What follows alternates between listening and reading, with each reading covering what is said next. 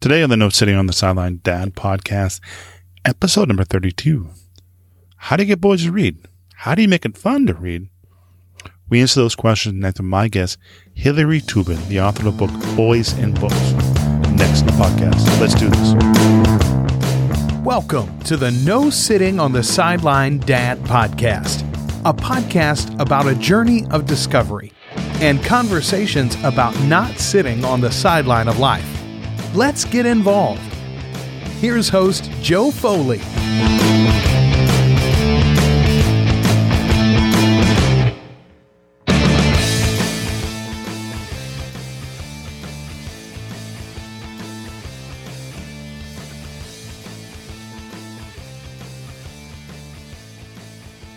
Welcome to the podcast. Hey, my name is Joe Foley, and I want to say thank you for listening to the podcast. If this is your first time, hey, welcome. This is a podcast for any parent or adult who wants to be more involved in their children's life or in their own life. Because we don't have always the answers, but we always seek out the answers. There'll be topics like sugar addiction, digital parenting, clearing the clutter. Talk about divorce, something that is quite common nowadays, and many more topics that help us to be a more involved person in this world. This will be a weekly podcast for us to have a conversation. What I mean is, I want to talk to you. Look up right in the right hand corner if you're looking at your computer, the SpeakPipe. Send a message. Or there'll be comments, single comments in the show notes, or leave a comment in the Facebook page. I really want to talk to you. I want to have a conversation. I'm not an expert, but I'm on a journey just like you. I don't have all the answers, but I want to explore them with you and trying to find out what, what really matters, how to be more involved, how to learn new things that help us get involved in the world. There's no more sitting on the sideline. Kind of weird I just said that, but there's no more sitting on the sideline. But it's true, because if we sit on the sideline, we become stale, become bored, and that's what bad things happen. So let's get involved. Next up, my interview with Hillary Tubin. Hillary is the author of the book Boys and Books. Hillary was a teacher for 22 years and now she's a literacy consultant. She's her mission is to help get boys to read through gamifying it or show them the benefits of reading. If you have a young son or a young child who's having trouble reading, you might want to listen to this interview. It may give you some insight, ideas to help your children become better readers. So let's jump right into the interview with Hillary Tubin. Next. Today on the podcast, my guest, Hillary Tubin former teacher. Uh, she's a literary, literary consultant, author of the book Boys and Books, which was an Amazon bestseller. Hillary, welcome, welcome to the podcast, Hillary. People, and everywhere I went, if I ordered a coffee and they knew that I was an American, I would sit down with my cup of coffee and 15 people would come over and just want to chat. and I ended up meeting the most amazing human being, so much so that I almost stayed. Oh, that would have been cool. would have been cool. then I wouldn't have met my husband, and that part would have been sad. But I would have been in Australia. Well, it's all they have a really cool accent too. Yes, they do, and really, really neat accent. And um, and they're yeah, it'll be fun. It'll be a very fun experience. it would have been. Well, I I guess you're on. But I know where you're on to talk about reading and boys and reading. And um, what is your experience and what about boys and reading? And why is it it is a topic that you're like like you talk about so much? So I became a teacher because I did not do well in school at all. I was the girl who was in more trouble than the boys because I had so much energy and I was all over the place and I was unorganized and I did not fit the mold of school. But the one thing that saved me was the fact that I was a reader. And the only reason why I even got into college was because of the reading that I did outside of my house. And so I was going to actually go to school to be a lawyer so I could go and fight schools so that way kids like myself who didn't fit the mold would be able to, um, I guess, have better experiences in school.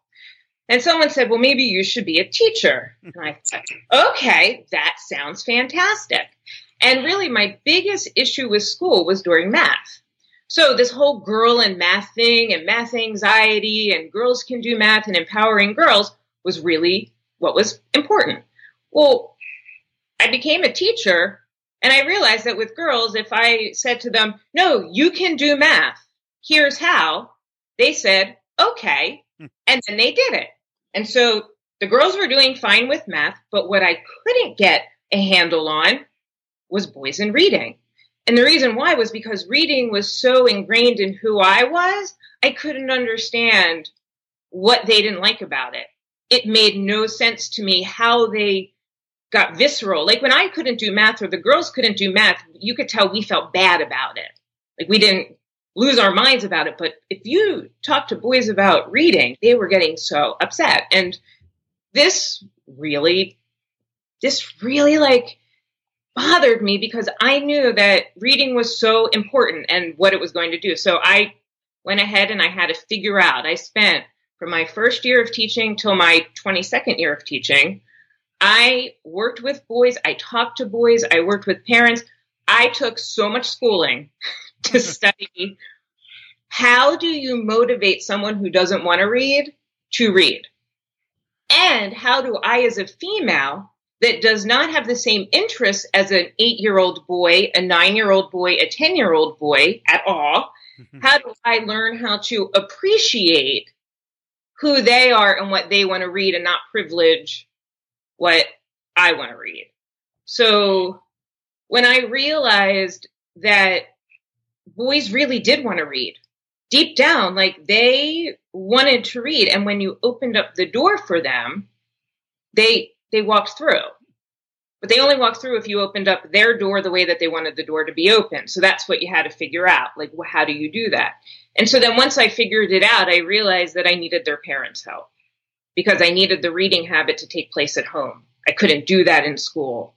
And so then I had to train the parents. And then all of a sudden I realized that wait, boys can read. It just doesn't look like what we're doing right now in school.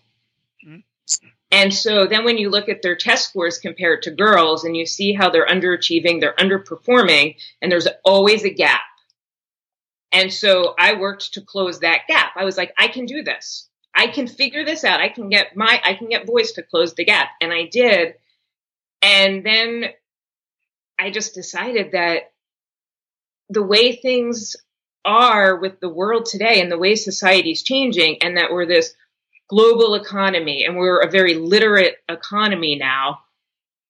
Oh my gosh, we have to get boys reading. So me just working in my classroom isolated in one place, that's not going to help as many boys as I think I I can help. So that's what I've just that's what I'm doing and that's why I wrote the book and I took everything that I did and I am putting it down into words and sharing it with others. Well, it's it's interesting, you know. Obviously, um, I remember when I was you know that age, we weren't very interested in books. I mean, um, when you had to go to the library, they teach you take to the library. You know, like you look for the book that had the um, you know, space space adventure, and you could pick A, B, or C and go in that direction because you know it was the easiest one to read because I can go from the back front of the book to the back of the book. And I'm like, teacher, I finished the book. yeah. Because it was because you are very typical and I had to tap into that. So if you were one of my students and I saw that that was you, I had to figure out how to make reading a competition, how to help you take what your reward was, like what you were seeing as something that was, and how can I make it that I keep stretching you so you'd read longer books? instead of the shorter books. And I have to work with you to get you to to transform that. Well, it's interesting. If they made all Batman stories, I think I'd be all set back then. oh yes, absolutely. If your teachers and your parents let you read them. Exactly. Exactly. so that's that's that's pretty much what my focus has been is opening up parents to the world of it's okay to have your kid read Captain Underpants. And my whole, in my second book that I'm working on called Cool Boys Read, my whole thing, it's like I can get boys to go from Captain Underpants to Shakespeare. So it's not the Captain Underpants per se. It's what happens with boys is that people tell them they can't read it. And so then they just get into, it gets into a power struggle about it. But if you let them read it, And then you just keep pushing them along and you just keep seeing, well, what is it about Captain Underpants or Diary of a Wimpy Kid or Batman? What is it that they like? And then you just start, I call them reading you start to move them to like more complex books and they don't even realize it. Well, they think sometimes maybe it'll be like peer pressure from the other students. Then they, and they could, they don't want you to, you know, you like they see you reading Shakespeare and they're like, um, the kids get ridiculed or picked on. Right. So what I did, because I worked with middle school, was I got Kindles. So nobody knew what what you were reading. So I was able to get a grant to get Kindles for my students. So that way they had their books inside. So everybody's Kindle looked the same. Mm-hmm. So I found that for boys, Kindles, e-readers, anything where no one really knows what they're reading is very helpful. Plus they're not heavy. And boys don't like to carry books that are heavy. I, I can remember. I remember back in the you obviously you were um, going home with like the seven books in your backpack. It's like if they push you one way, you're gonna fall over. yeah. and it, and then and wonder why they had bad backs after. Um, I know. it's one one thing I was interested in the ten building block. What, what was that about? I was interested in that. So after I one of the ways that I figured out how to help boys was talking to their coaches.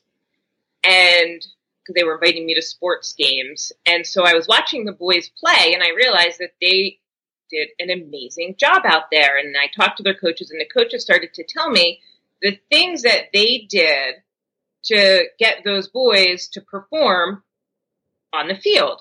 So then I started to think, okay, now how do I bring that to reading?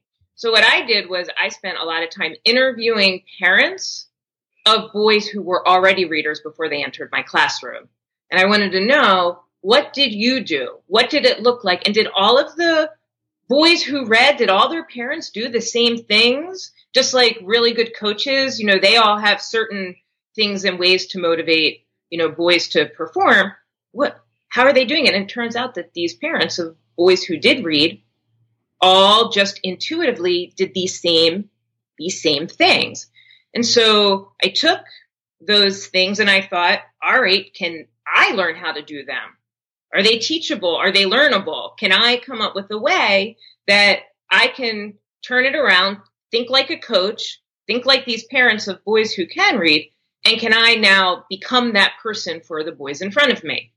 And I could. Then I was like, all right, can I teach other people? Can I teach their parents to, to think this way at home?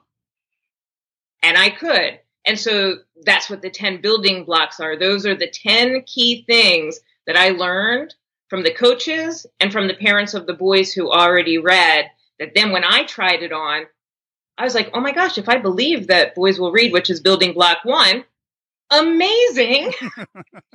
Everything changed from that point on because when you think about it, when boys don't read, the first thing people say is boys will be boys. Mm-hmm. You know, that's what they do. Boys don't like to read. But if you think about it and the first thing you do is believe that boys will read, now you cut all of that off and now you're willing to do building block two, which is invest. I, now I, I, invest reading. I have an interesting question when you're just talking about that, and I don't know if you can answer this. Um, reading kids when you're younger, that does that help kids when they get older, like especially boys? and when they develop, if you keep reading to them, they'll they'll just show their interest and keep reading more. Is that something that would work or? Yes. So here's here's what happens, and this is where there's a big gap in the way we talk about reading.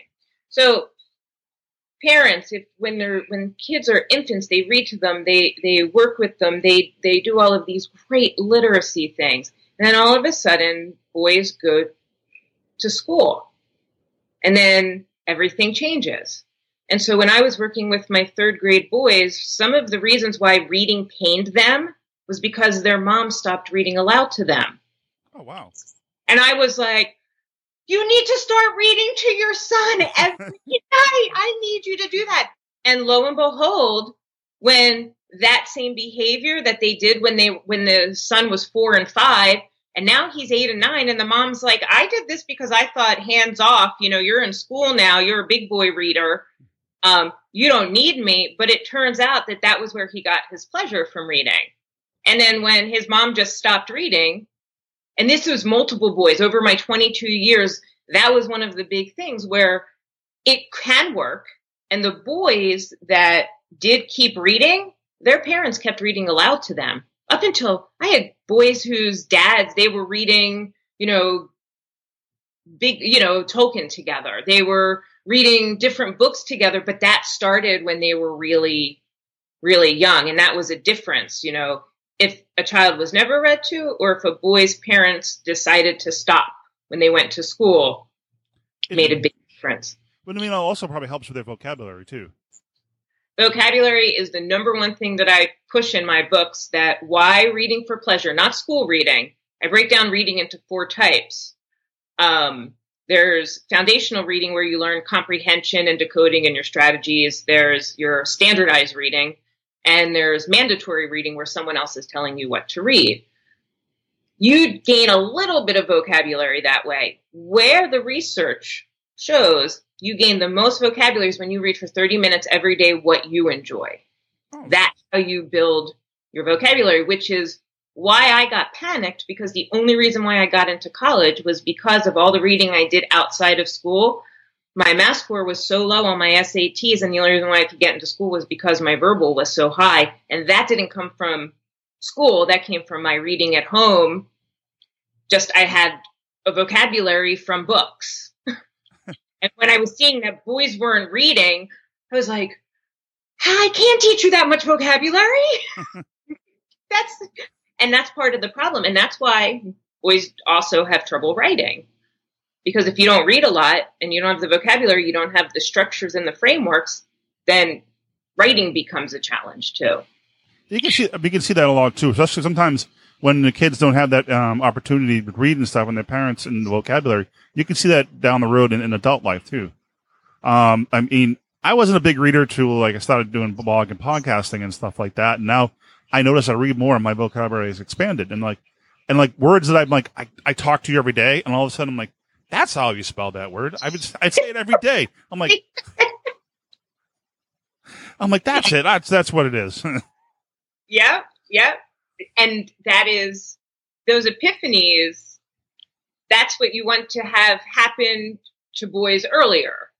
And a lot of um, what's been interesting about my book is the reaction of boys versus the reaction of sometimes teachers. The boys themselves are like, really? You, I can read? I might like to read? And that's why I'm calling my second book Cool Boys Read because some of the coolest boys became readers in my class and they became teachers. Oh. Like they're now, yes, they're now teachers and writing me saying, Thank you so much. I'm now a fourth grade teacher. that must have been a really um, nice view and must have been really heartwarming. Very. And, and a couple, I'm going to be an English teacher now, you know, and so those weren't things that they had in their minds because these were boys who played sports. These were boys who were cool and they came to me not reading, reading wasn't cool, reading was a girl thing, reading wasn't what they did. And all of a sudden, when they noticed those changes that you noticed, and they were like, whoa, hmm. wait, this is exercise for my brain. Oh, something is growing and moving. Oh, my brain is, oh, it works. Look at that. and then they would do more of it. And it actually took them to a place they didn't think was to they were going to go to. It's it's also the thing I like about what you were talking about a little bit about you and is the gamifying things, gamifying the reading. How, I mean, how does that work? I mean, it sounds like it'd be a lot of fun. I mean, we're gamifying. so, what I what I did with boys is again, it's it's tapping into their their competitive nature, but they're kind of compete they're competing against themselves, and they're trying to grow as a reader and they set goals for themselves and it's broken down into game plans. So there's a playbook. And so you're teaching them how to how how, how to run plays mm-hmm. with reading versus just sitting there because a lot of my boys what they would tell me is well reading you don't do anything you're just sitting there And I'm like, yeah, it looks that way. But you know how when you're out on a field and you're running around, that's what your brain's doing. And so I had to show them how active reading is and how much of a game it is and that there's like this ladder in your head that you're running up and down and your goal is it takes you about 90 days to be able to get from the bottom of the ladder which are the lower order thinking skills that you use when you read to the top part of the ladder. And it takes about 90 days and you have to read every day for 30 minutes to be able to finally reach the top. So when you turn it into something that's action oriented, that it's a game, I have it set up where there's the playbook, there's the game plans, um, their parent is the coach. Making it where it's not your mom, it's not your dad, it's not your teacher, putting them in a position where like their parent is there to give them the tools and then send them off to be on the field. But their field is happens to be their comfortable reading spot with a book. It's. It, do you ever have kids that just all of a sudden, just all of a sudden, just spark just clicked, clicked like Oh. that? Well, my favorite would be when reading, like I've kids with boys, especially, would start to come to school early to tell me what they read that night. Like they're just like, "Oh my gosh, I couldn't wait." I was like, "Okay." And I used to have it where in the mornings I'd have office hours where if people wanted to come and they wanted to read with with their friends or do little book clubs, um, again, I tried to separate it out. Like, here's what I'm teaching, and here's pleasure reading. I didn't want pleasure reading to be something that depended on me. It wasn't something that they got a grade. It was, this is a lifelong habit. It's a habit. My responsibility isn't to teach you how to brush your teeth. That's at home. You have to do that every day. That's how reading is. But what's fun about reading is to have space where you and your friends can get together and start and talk about books. So we'd have these morning conversations and it it would always start in the beginning of the year. It was mostly girls that showed up. And then at the end of the year, it was everybody. And the boys were there too. So yeah, there there would be a lot of epiphanies, especially when you you gave them a community of other boy readers. So I did a lot with mentoring. Oh, that's and also it's give them a safe place to uh, read. I just want to a little bit about your book. Um, what, you want to talk about your book, The Boys and Books, and um, where they can um, where they can find that about, about the book and stuff like that. So, Boys and Books, it's easy to find. You can get it on Amazon, and it's Kindle version or paperback, and you can get it on Barnes and Noble also. Anything you want to um, offer, like instead of the ninety days and, and like that, and your I know you're a literacy consultant. I didn't know anything on you offer from your website. Yes. So one of my biggest um, pieces is this idea that when you're thinking in terms of football, what a boy needs is the coach. But it turns out that most people, teachers, parents, librarians, a lot of people, when they invite boys to read or they try to initiate the reading habit, they don't do it as a coach. They do it as the other supporting roles at a football game. So people, a lot of people, um, moms especially, um, are cheerleaders. There's the mascot. There's the referee. I was I was a referee commentator um, prior to becoming the coach. So you have your referee, you have your commentator, and you have your spectator. So on my website, I have a quiz for people to realize that you can download for free. How am I approaching my son and asking him to read? And then I have tips and I have blog articles on how can you start to initiate like a coach. Um, what was the website again? Hillary Tubin, Tubin, T U B as in boy, I N as in Nancy, dot com, hillarytubin.com. I guess wrapping up, final thoughts and uh, where they can connect with you. Oh, obviously, we just told me hillarytubin.com, but final thoughts. So connect with me on my website. There's a contact page, and if you write me a note, I will get right back to you.